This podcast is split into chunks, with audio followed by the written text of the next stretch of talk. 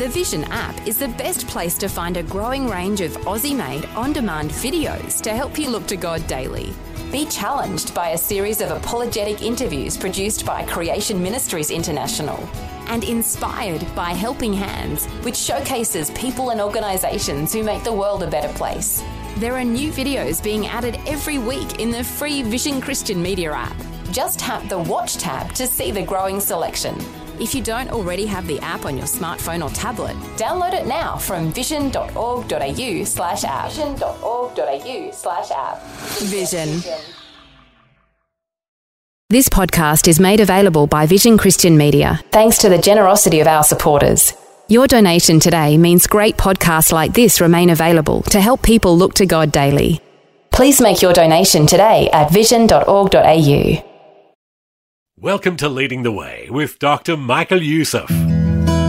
You can do all the good work you want to do. You can be as sincere as you can be.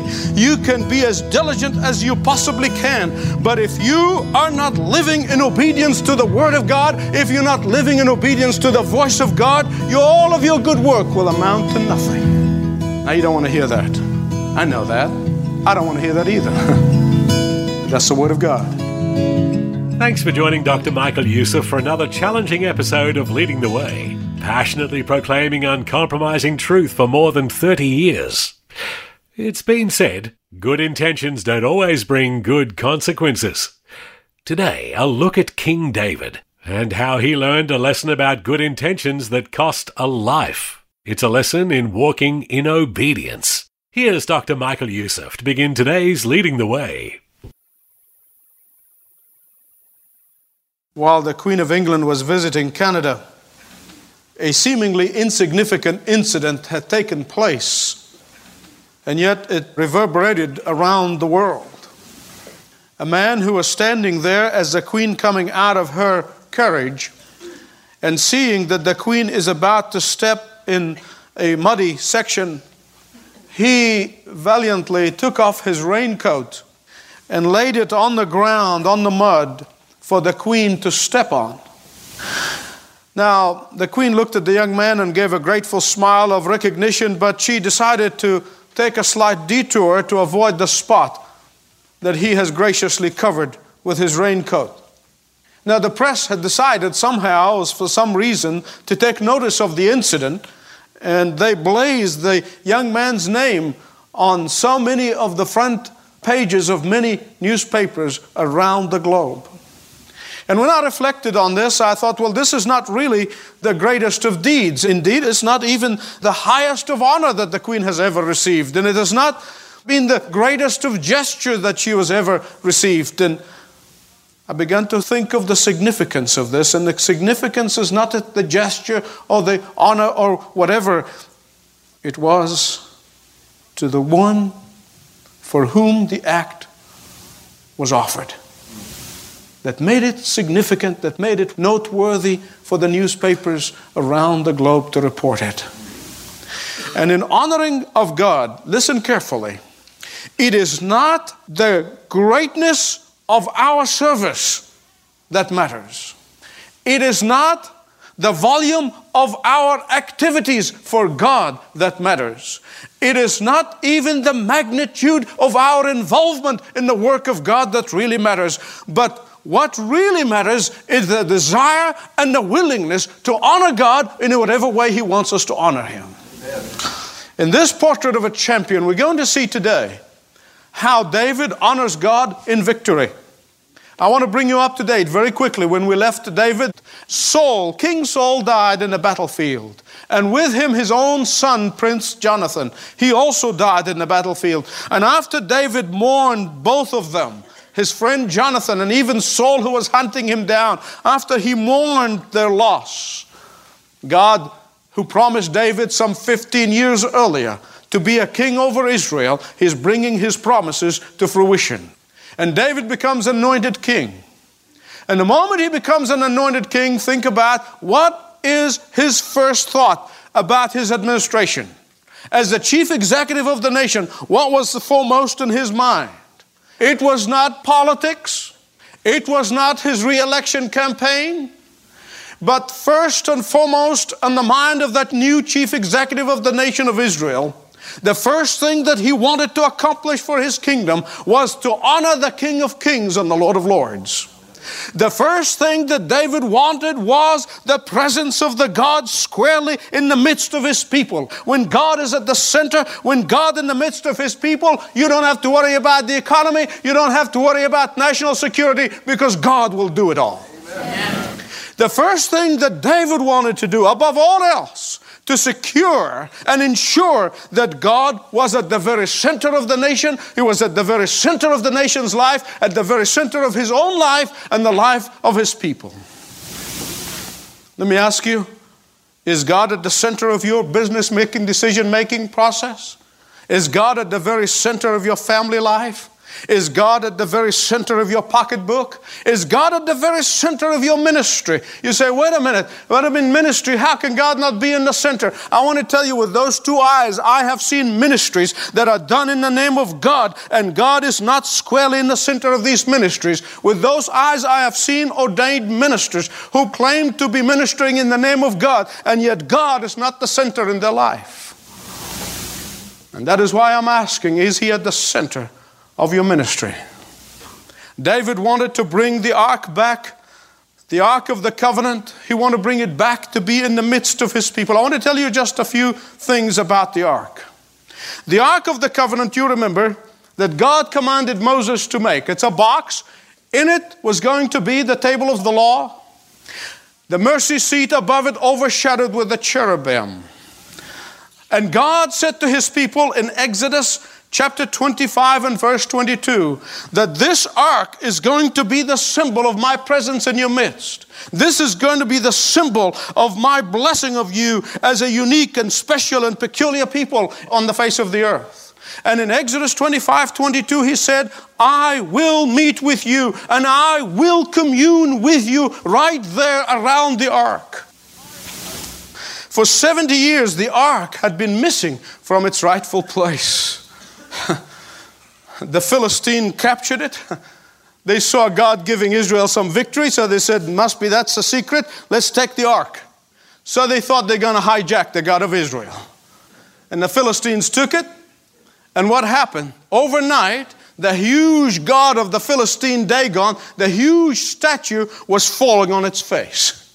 They were panic stricken.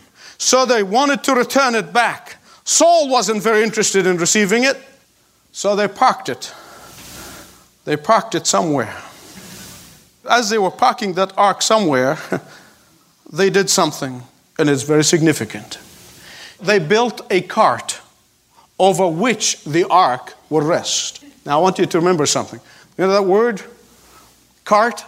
That is the message of today. The cart.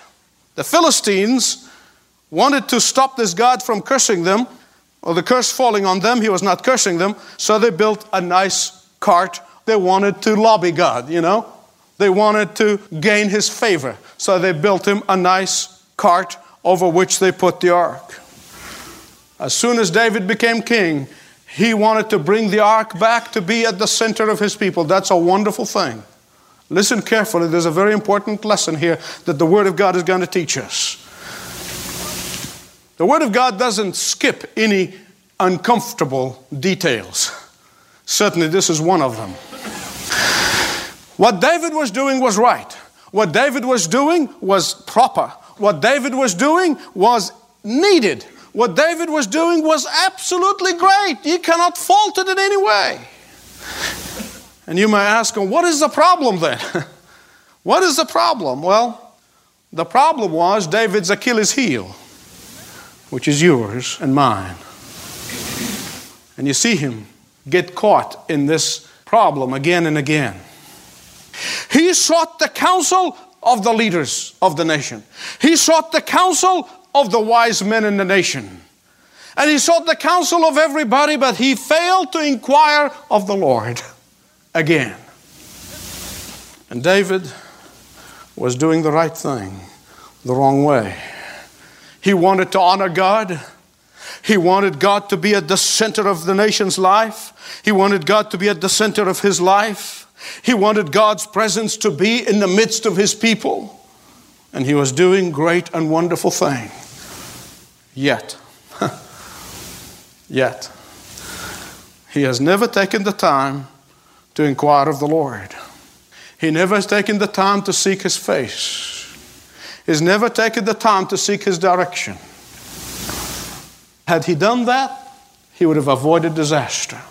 Where is the disaster? Well, if you have your Bible, turn to 2 Samuel chapter 6, verse 3. And they carried the ark of God upon the new cart, here you get it, upon the new cart and they brought it out of the house of Abinadab, which was on the hill. Mistake number one. Big mistake. Huge mistake. In the book of Numbers, both chapters 4 and chapter 7, and then repeated in Deuteronomy, God gave them clear instructions that the ark must never be carried on anything else except the shoulders of the Levite priests.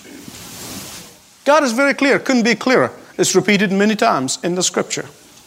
So, as they were driving that cart, the miserable cart, and the ark on it, instead of carrying it on their shoulder as God has instructed in His Word, you always get off balance when you get off the blueprints. The ox got stumbled on the road. And as the ox got stumbled on the road, one of the men tried to steady the ox, but it's about to fall. I'm sure some of you are saying, well, wait a minute, preacher, wait a minute. This man was doing a good deed, wasn't he? Yes.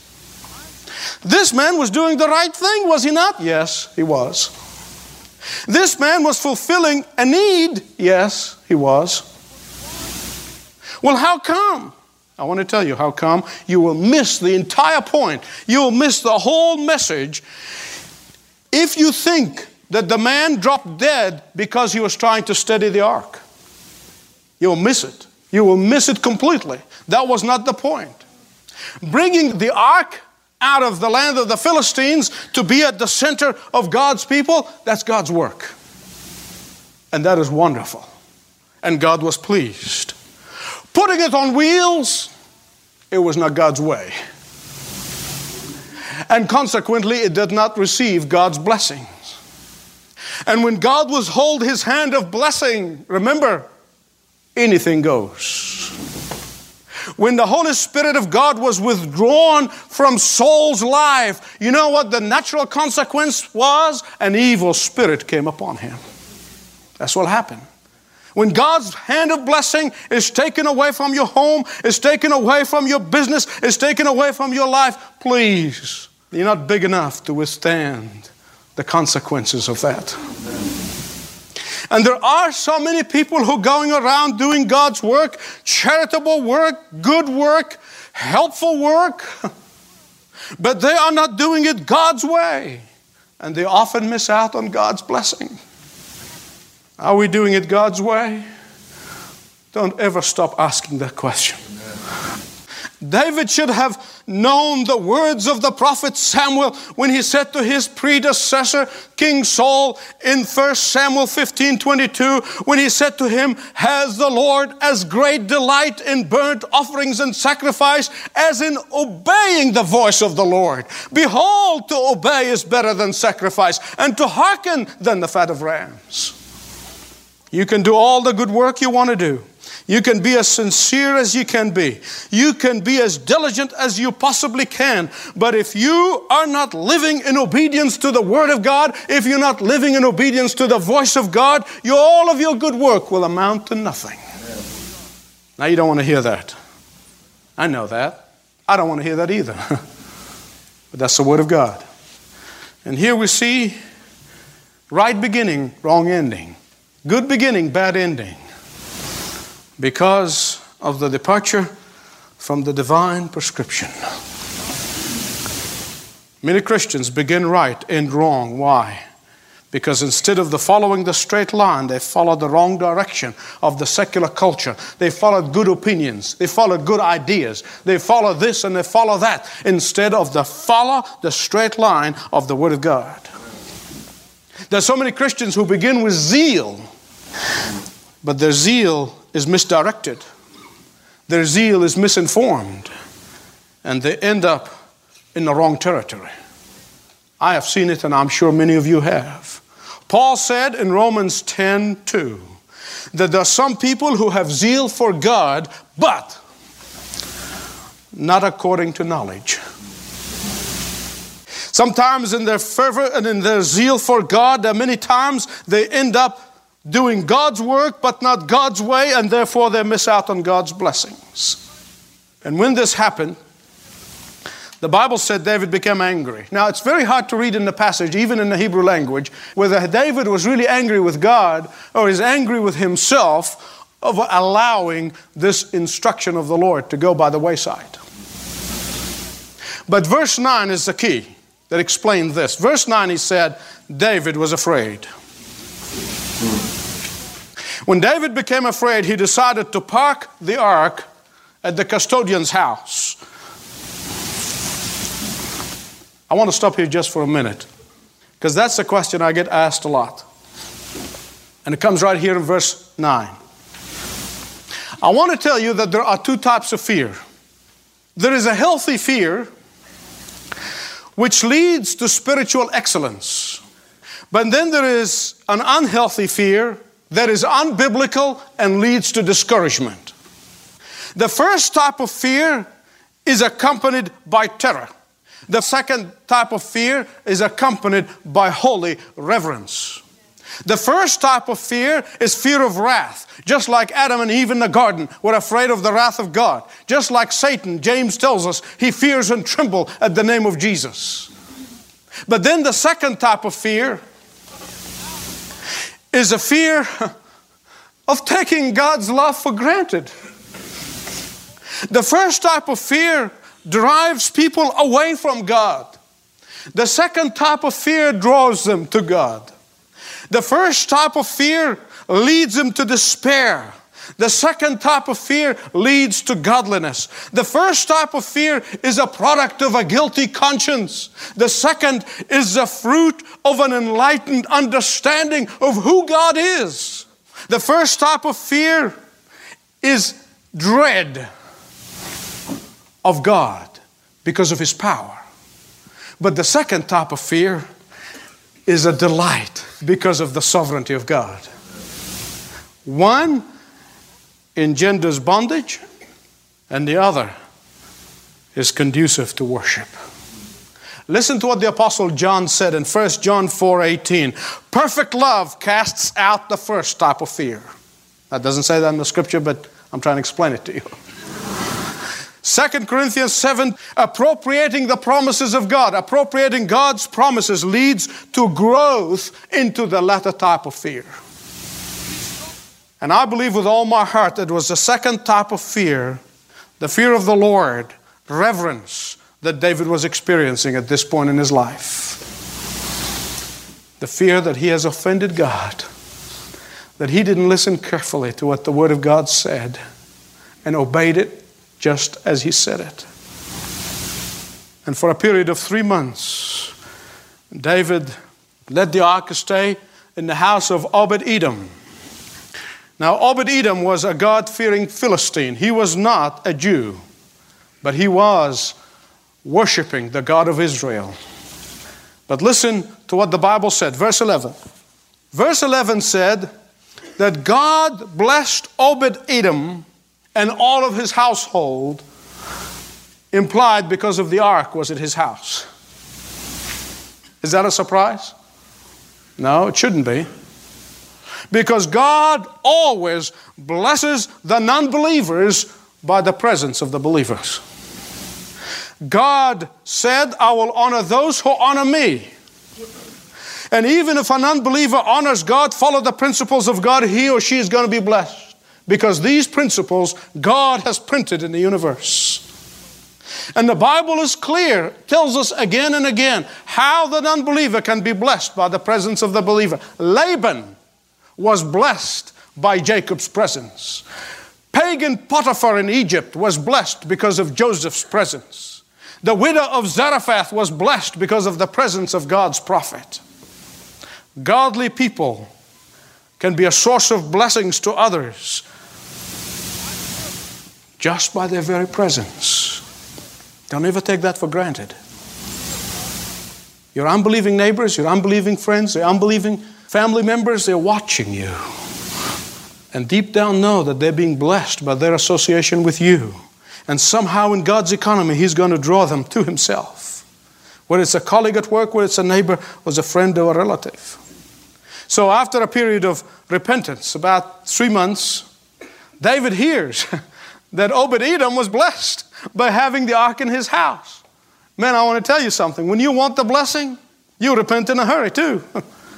he said, I want to bring the ark here. I don't mind Obed Edom being blessed, but I want to get the blessing for my people. This time, you notice the scripture said that the Levites had the ark on their shoulders. No more carts. Threw that sucker out, never use it again. Not only that, the Bible said David humbled himself so much that he took off his royal robe and he began to dance before the Lord. Listen carefully, this is not the kind of thing that royal kings do. But he wanted to be so humiliated in the eyes of God. He couldn't care less what people think. His first wife, Michal, was miffed, but that didn't matter. His main purpose in life was to please God. And that what mattered the most. That is why David could say in Psalm 132, verses 3, 4, and 5, he said, Surely I will not come into the tabernacle of my house, nor go up into my bed. I will not give sleep to mine eyes, nor slumber to my eyelids, until I find a place for the Lord, a habitation for the mighty God of Jacob. David's desire was for the presence of the Lord. It had such intensity and he could not rest until he found the prime spot, the best place in his life for God. Have you ever longed for the presence of God? What a difference it makes when you do God's work God's way. You're listening to Leading the Way with Dr. Michael Youssef, heard on the radio, online, and through the Leading the Way app on all your mobile devices. Get more information at ltw.org. In fact, if you'd like to stay up to date on what's happening in and through Leading the Way, allow me to encourage you to subscribe to My Journal Along with content guiding you to dig deeper into what you hear on the program each day, you'll also see special offers, updates from field team ministry impacts, alerts about upcoming events, and timely encouragement from Dr. Youssef relating to current events and culture. Call 1300 133 589 to get signed up. But the easiest way is to simply visit ltw.org. Once again, 1300 133 589 and ltw.org. By the way, if you found yourself unable to attend in person at your home church, consider joining Dr. Youssef for Leading the Way live at Apostles on most Sunday mornings. It all begins at just past 10:30 a.m. Eastern Time. Start by going to ltw.org and you'll find a link to join Dr. Youssef and the congregation of the Church of the Apostles in Atlanta as they gather together in worship. In fact, you may not realize it, but Christian musician Mac Powell of Third Day is the artist in residence at the church and often leads the powerful worship time. So join Dr. Youssef as he passionately proclaims uncompromising truth on Leading the Way live at Apostles. The website again is ltw.org. Sing with the church.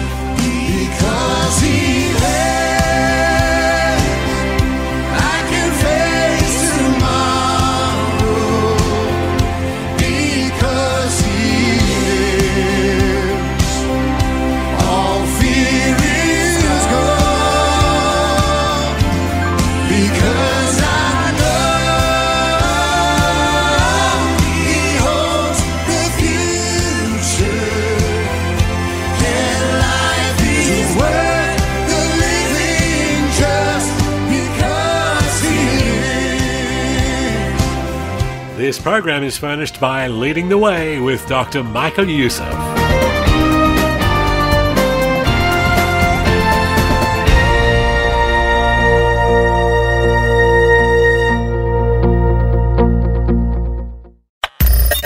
Thanks for taking time to listen to this audio on demand from Vision Christian Media.